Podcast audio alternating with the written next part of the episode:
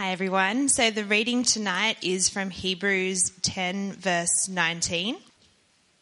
A call to persevere in faith. Therefore, brothers and sisters, since we have confidence to enter the most holy place by the blood of Jesus, by a new and living way opened for us through the curtain, that is his body, and since we have a great priest over the house of God, let us draw near to God with a sincere heart and with the full assurance that faith brings, having our hearts sprinkled to cleanse us from a guilty conscience, and having our bodies washed with pure water. Let us hold unswervingly to the hope we profess, for he who promised is faithful and let us consider how we may spur one another on toward love and good deeds, not giving up meeting together as some are in the habit of doing, but encouraging one another, and all the more as you see the day approaching. This is the word of the Lord. Uh, I recently, friend of mine told me a story about how he invited his grandma to church with him. Uh, he doesn't go to this church, he goes to another church in Sydney, an Anglican church. And um, it would be a church that, even though it's different in denomination, in most other ways, it'd be exactly like our church. So the, the meetings would look very similar to what we do on a Sunday morning. Uh, and his grandma had grown up in church as a young person. Uh, and when she was about maybe 20, she kind of stopped going to church and still, still wore the label of Christian, but didn't really practice her faith at all. And so he thought it was really important to invite her to church. So he, inv- he built up the courage and invited her to come along with him. And she said yes. So he went and picked her up on the, his way to church. They went to the service. Uh, they sat through the service together. Afterwards, they hung around for a little bit to chat, and then he got in the car with her and drove her home. And she, on the way home, she said nothing uh, about the church service. It was kind of like this awkward silence. And so he finally built up the courage to, to say to her, What did you think of church? And he said that she, she kind of just smugly um, scoffed, Huh, darling, that wasn't real church she said. And my friend, he didn't really even know how to react to that. He kind of just was like, ah, I don't even know what to say.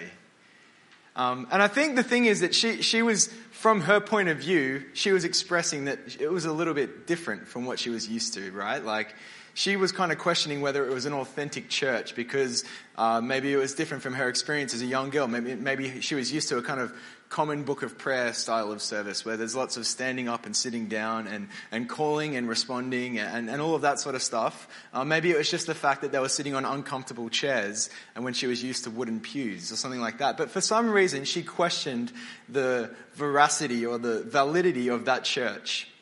And I, I find that an interesting story because it makes you ask the question well, what is a real church? If that's, if, if she doesn't think that that's church, then what, what is real church? Like, what is the purpose of church? What is this gathering that we do on a Sunday? What is that about? What is that for? I think that's a really important question to ask. And I think when you look over the history of the church, uh, the way that the people, God's people have gathered has looked quite different over a long period of time, hasn't it? You think 500 years ago, it looked very different from what we do here. A thousand years ago, even different still. So, the question that I have this evening is what is church for? What is church for? What is the purpose of church? We uh, continue through our, our series where we can think about some of the convictions that this church has about the Sunday gathering. And tonight, that's the one we're going we're to think about what church is for. We're going to think about this idea of edification. Um, we'll come back to that in a little bit, but we're going to have a look at that passage in Hebrew. So if you've got your Bible in front of you, that'll be very helpful for you. Um, also, if you happen to grab the sermon outline, um, this is something that we're trying to do more often so that you can kind of see where we're going and um, hopefully take notes uh, from our sermons. So have that in front of you because that'll help you. But what, what is church for? The first thing I want to say is what church is not for, which might seem like a strange place to start, but I think that's where the, the writer of Hebrews starts. And I want to say that church is not for access to God's presence. Okay, church is not the place where you meet with God in any different sort of way than you could meet Him anywhere else. Hebrews is a very helpful book because Hebrews clarifies the relationship between the Old Testament and the New Testament.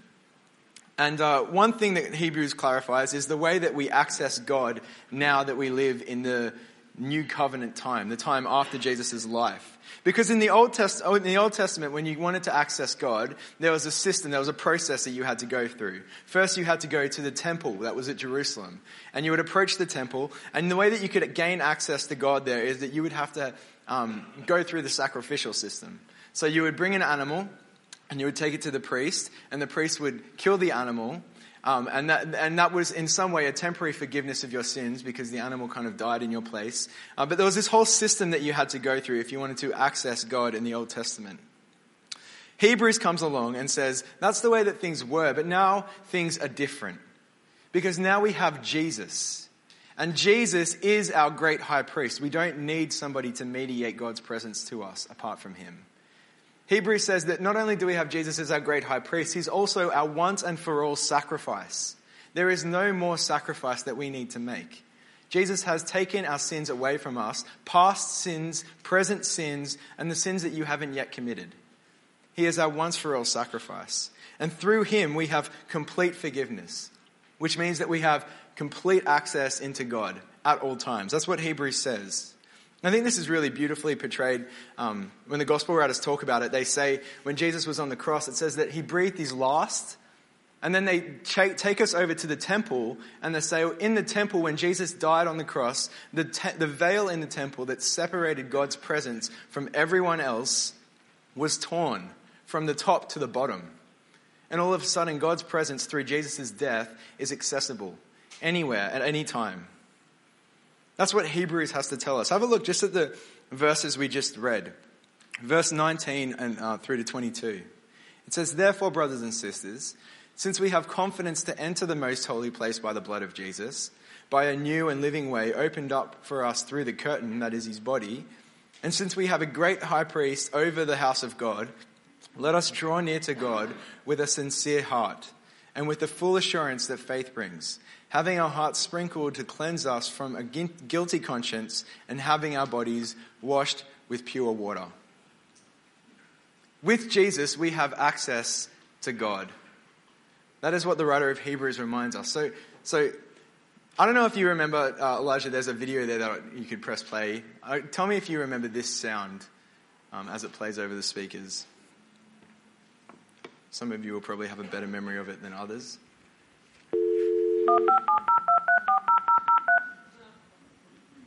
yeah, Janine knows it. Yeah. It's dial up internet, right? Yeah. All of the youth age kids over here is like, what is this terrible and annoying thing that he's playing? Um, thank you, that's enough. But can't, can't cope anymore. But this is how we used to access the internet. I don't know if you remember this. I remember the first time I ever used the internet. I was at Hornsby Library. It was 1997. Uh, I, I, went on the internet and I looked up um, movies on the International Movie Database. First time I acted, but I remember doing this. I remember you have to, the way that you access the internet in the old days is that you had to firstly be plugged into um, it, like, was it the Ethernet or something like that? You had to be plugged in, and then you had to go onto your desktop and you had to click on the dial up thing, and then this tone would play for about 30 seconds, and then after that, you could have the internet at its terribly slow pace. Right? Do you remember this? Yeah, it was very, very, very frustrating. And then the beautiful day came along when this thing called Wi Fi was introduced. And all of a sudden, the veil was torn in two.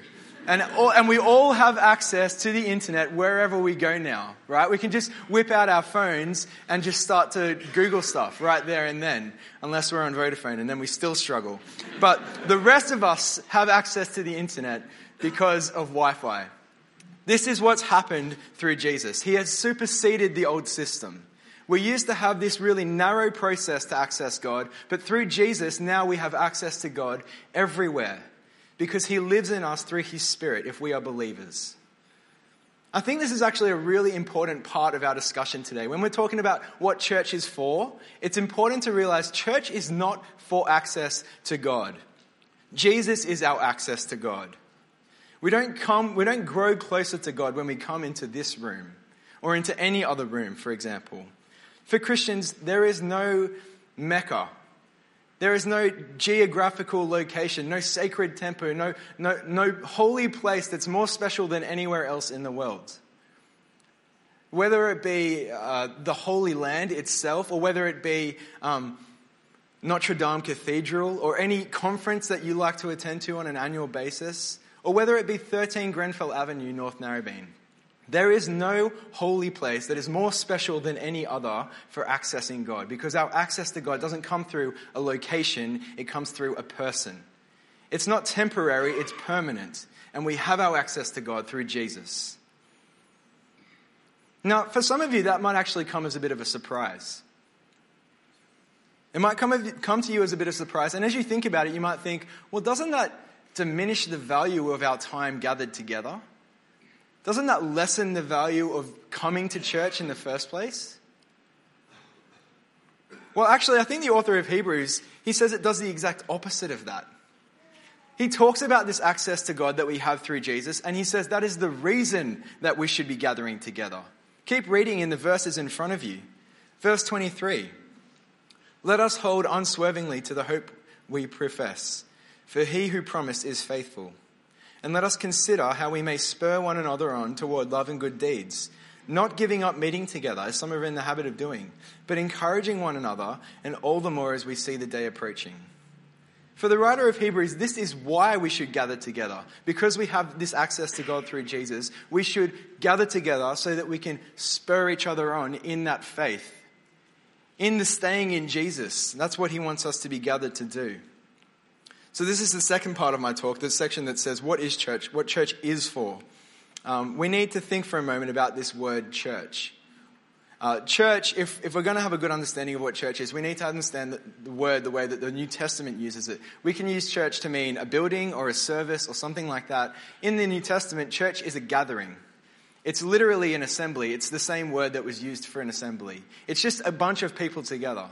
So if you go home and you watch a sermon online by yourself, you might think that that's church, but it's actually not. It's, it's by definition not church because there's just you. Even if you watch a church service online by yourself, you might think you're attending church, but you're not because you're by yourself. Because church is when Christians get together. So if church is a gathering, I wonder, I wonder what, you, what kind of gathering you think church is similar to. Maybe you think uh, church is a little bit like going to the cinema uh, where you kind of all come together and you sit facing the same way and yet you're just waiting to be entertained, right? Or maybe you think church is a bit like a lecture theatre. You come along and you just want to be educated. Maybe you think church is a bit like a football game where you get together and you sing songs to support your team or something like that. Or maybe you think church is a bit like a dinner party where you get together and you just chit chat about what's going on in your life or you catch up on the small talk. But I don't actually think church, when we come down to it, I don't think that's actually what church is. It's not like any of those things. If you ask me to say, what, what is one gathering of people that I think church is most similar to, the image that's been in my mind this week is that church is most similar to a construction site where people are coming together to work together to build something. Church is most similar to a construction site. It's a group of people coming together to build something. And I actually want to show you that is, I think, quite literally what Paul meant when he talked about church. He talked about you coming together to build something. So we're going to hop around in the New Testament a little bit now. But firstly, the first thing I want you to notice is that in this passage in Hebrews, um, there's certainly a, an aspect of it where church is about people doing something together. It's not just one person doing something and everyone else kind of just watching. It's actually everyone together. Remember, it says, let us spur one another on. Let us continue to meet together, encouraging one another. And then if you go over to 1 Corinthians 14, don't bother flipping there because we're going to have it on the screen. But if you go there, I think Paul gives you a really, really clear picture of um, this concept of church being a construction site. Just, just a heads up before we read this. Um, this comes in the context, Paul's explaining to the Corinthian church uh, what they should be doing when they gather together. And the particular problem for them is that there are people who are practicing some spiritual gifts in um, unhelpful ways, uh, particularly prophecy and, and the gift of um, speaking in tongues. Now, it's really easy to get bogged down in those details and to kind of wonder about those two things. But for the sake of our purposes tonight, just just all you need to know about those two things is firstly, prophecy is something that is understandable because it is spoken in words that everyone understands. Tongues, on the other hand, is not understandable because it's spoken in words that not everyone understands. And basically, that's all you need to know before we read these passages. Hopefully, that'll help you to make sense of it. This is what Paul says in 1 Corinthians 14, uh, verse 5. I would like every one of you to speak in tongues, but I would rather have you prophesy. And the automatic question is, why? He says, The one who prophesies is greater than the one who speaks in tongues, unless someone interprets, so that the church may be edified. Now, I think it's the reason I underlined and highlighted that word edified is because um, it's the title of the sermon tonight, and I think a lot of us don't actually know what that word means. So I was telling a lot of people, a lot of people said, Oh, what are you preaching about on Sunday? I'd say, oh, I'm preaching about edification. And they kind of just nod and then hope that I wouldn't ask them anything about it. Because I think it's one of those words we, we, we're probably, you know, we think we probably should know what it means, but we don't really know what it means. So let me give you just a really helpful way of thinking about this idea of edification. That word Paul uses, um, that's translated edified there, it is the same word that would have been used of a construction site. It, it literally means to build up. And so when Jesus says, don't build your house on the sandy land, he uses that exact same word. It just means to build something. And so Paul says that he wants you to, uh, so he wants the church to be built up. And then if you have a look at verse 12 in the same chapter, he says a similar thing again. He says, Since you are eager for gifts of the Spirit, try to excel in those that build up the church. Those that, the gifts that construct the church, the gifts that edify the church. And then at the end, or toward the end of the chapter, um, he gives his kind of conclusion on the matter. So verse 26, he says, What then shall we say, brothers and sisters? When you come together, each of you has a hymn or a word of instruction, a revelation or a tongue or an interpretation. Everything must be done so that the church may be built up. Everything must be done so that the church may be built up. For Paul, the measuring rod of whether something should or should not happen when the church is gathered together is whether or not it is edifying. If people are built up by it, then we'll do it. If it's not helpful for building people up, then we will not do it. That's basically Paul's mentality here. Now, you might ask the question well, building up toward what? What is this thing that we're building up towards? Like, essentially, what are we building? And I think Paul elsewhere would answer that question by saying, we're building up toward Christ's likeness. Together, when this community of people gathers together, we together are building each other so that we would be more like Jesus, individually and as a community. That's what he says in Ephesians chapter 4 on the screen again. He says, Speaking the truth in love, we will grow to become in every respect the mature body of him who is the head, that is Christ. From him, the whole body, joined and held together by every supporting ligament, grows and builds itself up. It's the same word. As each part does its work. So, really, this, this gives us a really helpful framework for what we should be doing in church. The, the basic question that it all boils down to is does it build people up or not? And for us, the, the pastors and the elders and the, the, church council over the past few months, this has been the, the driving force for a lot of the decisions that we have made. We keep asking this question what is, what, is the, what is the best thing for building up the church? What is the thing that's going to be most helpful for this church, this body of people to be together? So it's the question, you know, should we ask the question, should we preach longer sermons or shorter sermons? Uh, should, what is going to be best for building up? Should we have interviews in church or should we sing 10 songs? Should we sing three songs? Should we collect the offering during the service? Should we allow for more time of fellowship by shortening the service? Uh, should we sit by ourselves or should we sit together? I think you can answer a lot of these questions by thinking about what is actually best for building up the Christians toward Jesus, to, toward the likeness of Jesus? Is it edifying? Does it build the church up? Just to focus in on one change in particular, the idea of having a shorter evening service um, is not just because we don't, we're so worried that your short attention span will be ruined. Um, the reason we want to have a shorter evening service is because we want you to have time before the service and after the service where you can be building each other up.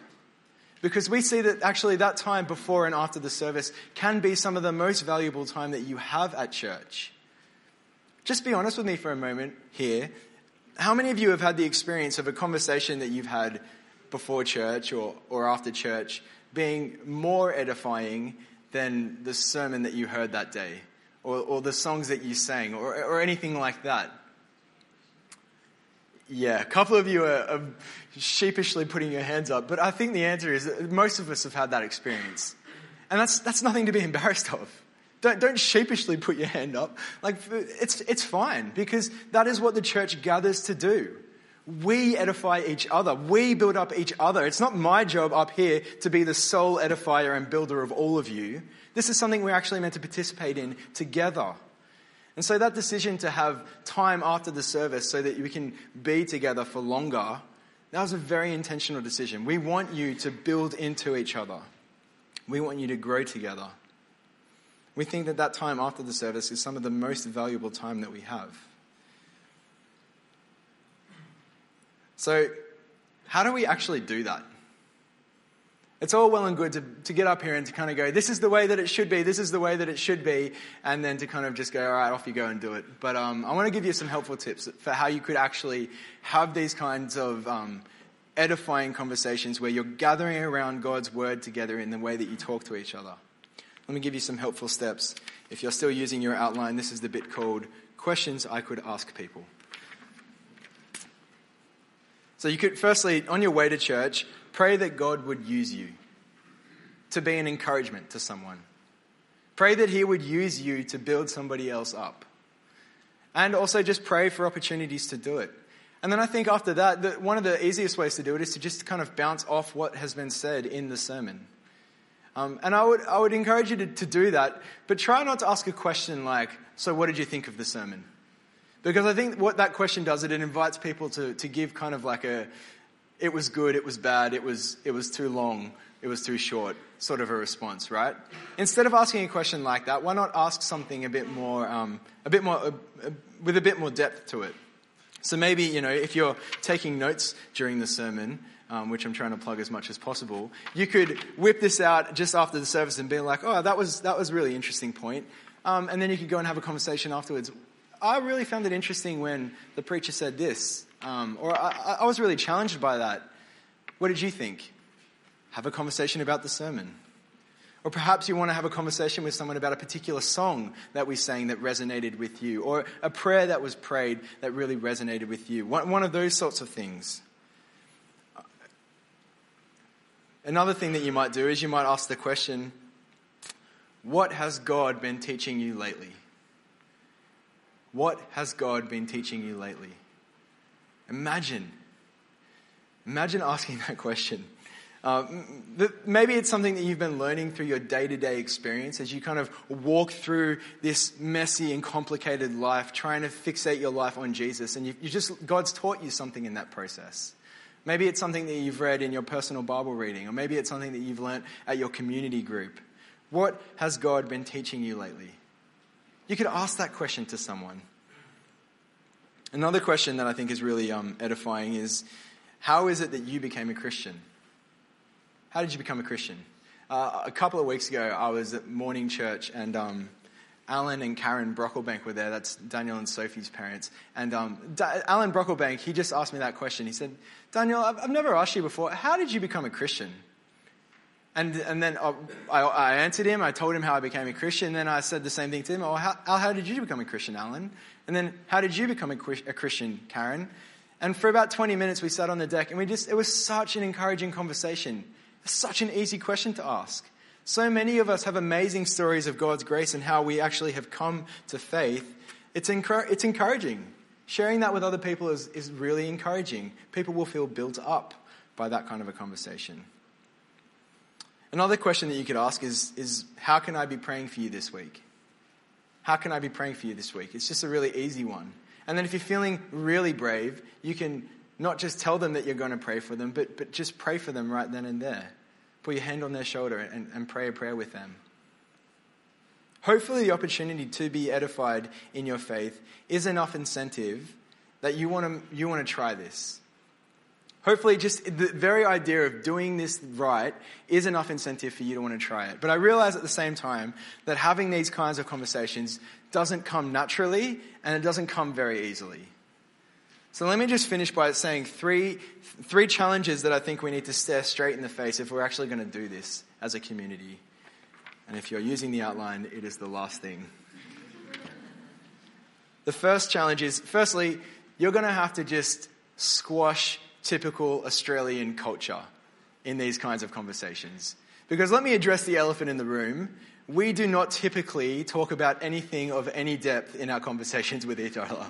Right? Like, I don't know if you've noticed that, but Australians love to, we, we, we have that expression, don't talk about politics or religion. And we, we just feel like talking about God in normal conversation feels a bit uncomfortable. Right? We, and so we, we just don't venture that far.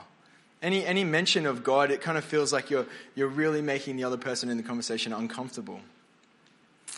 And the thing about this is that we, we, we don't have any conversations of any depth, but then we complain when we don't have any relationships of any depth. I don't know if you've noticed this, but there's a lot of talk in the media about how there's people who, you know, people just don't have real friendships, they don't have vulnerable friendships, they don't have authentic friendships and relationship with people. It's all very shallow. But the reason I think for that is because people aren't willing to talk about things of any depth. If you're not willing to talk to your Christian brothers and sisters about the God that you worship with them, then I think there's something wrong there. And that's actually, I think that's probably going to be the most difficult thing that we need to address. We just need to be comfortable with these kinds of conversations. We need to get used to having these kinds of conversations with people. It might not come easy at first, but I think the more you do it, the easier it will come. So try to have those kinds of conversations. Let me give you license. At the end of the service today, um, you'll, you'll be feeling like you probably should put some of this stuff into practice. Let me give you license to be a little bit awkward in your conversations. Everyone else in the room, please be patient with the awkward person, okay? Because this is probably what we're all going to be like after this. We're not going to know how to do it, how to do it, but we're going to have a try anyway. Thank you.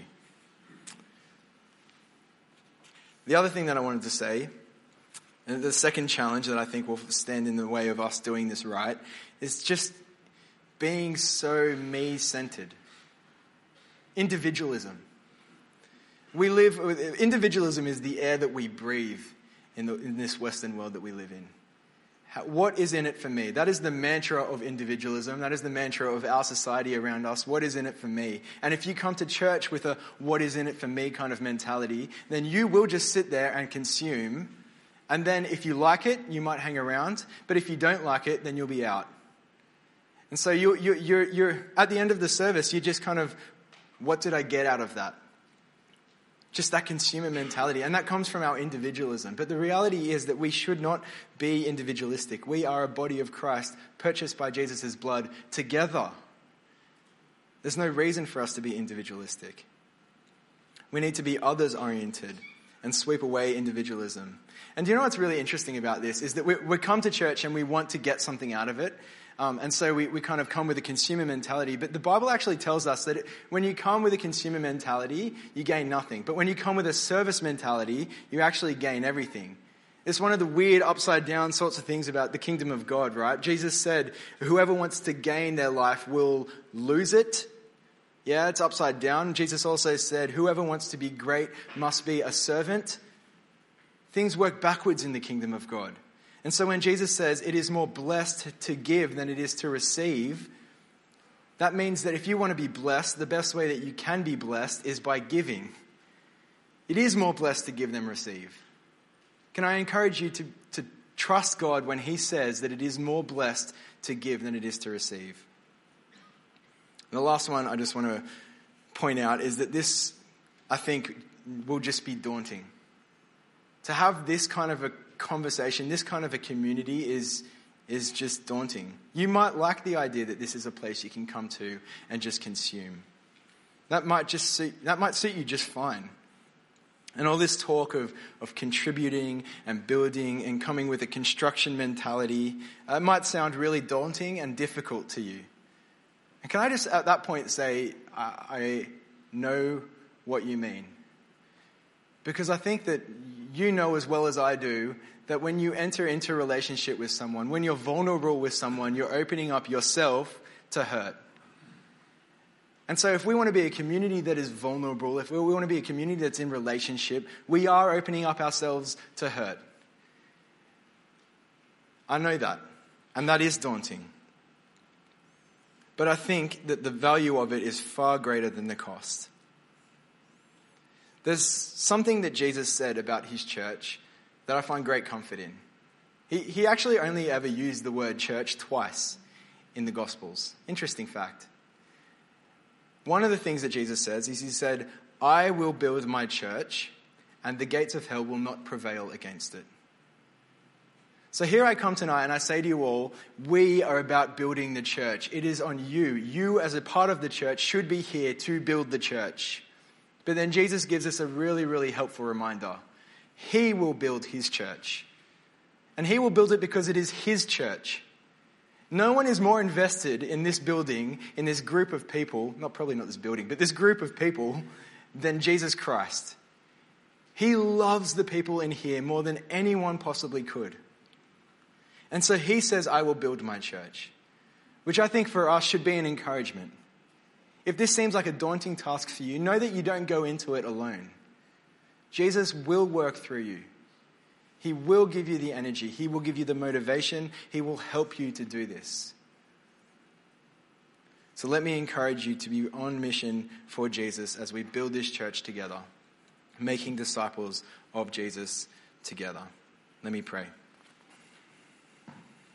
Father God, we thank you that you have purchased us by your blood. Thank you that we have access um, to the very throne room of God through Jesus Christ. Lord, help us as we gather together. Help us to be a church that is on about building up each other.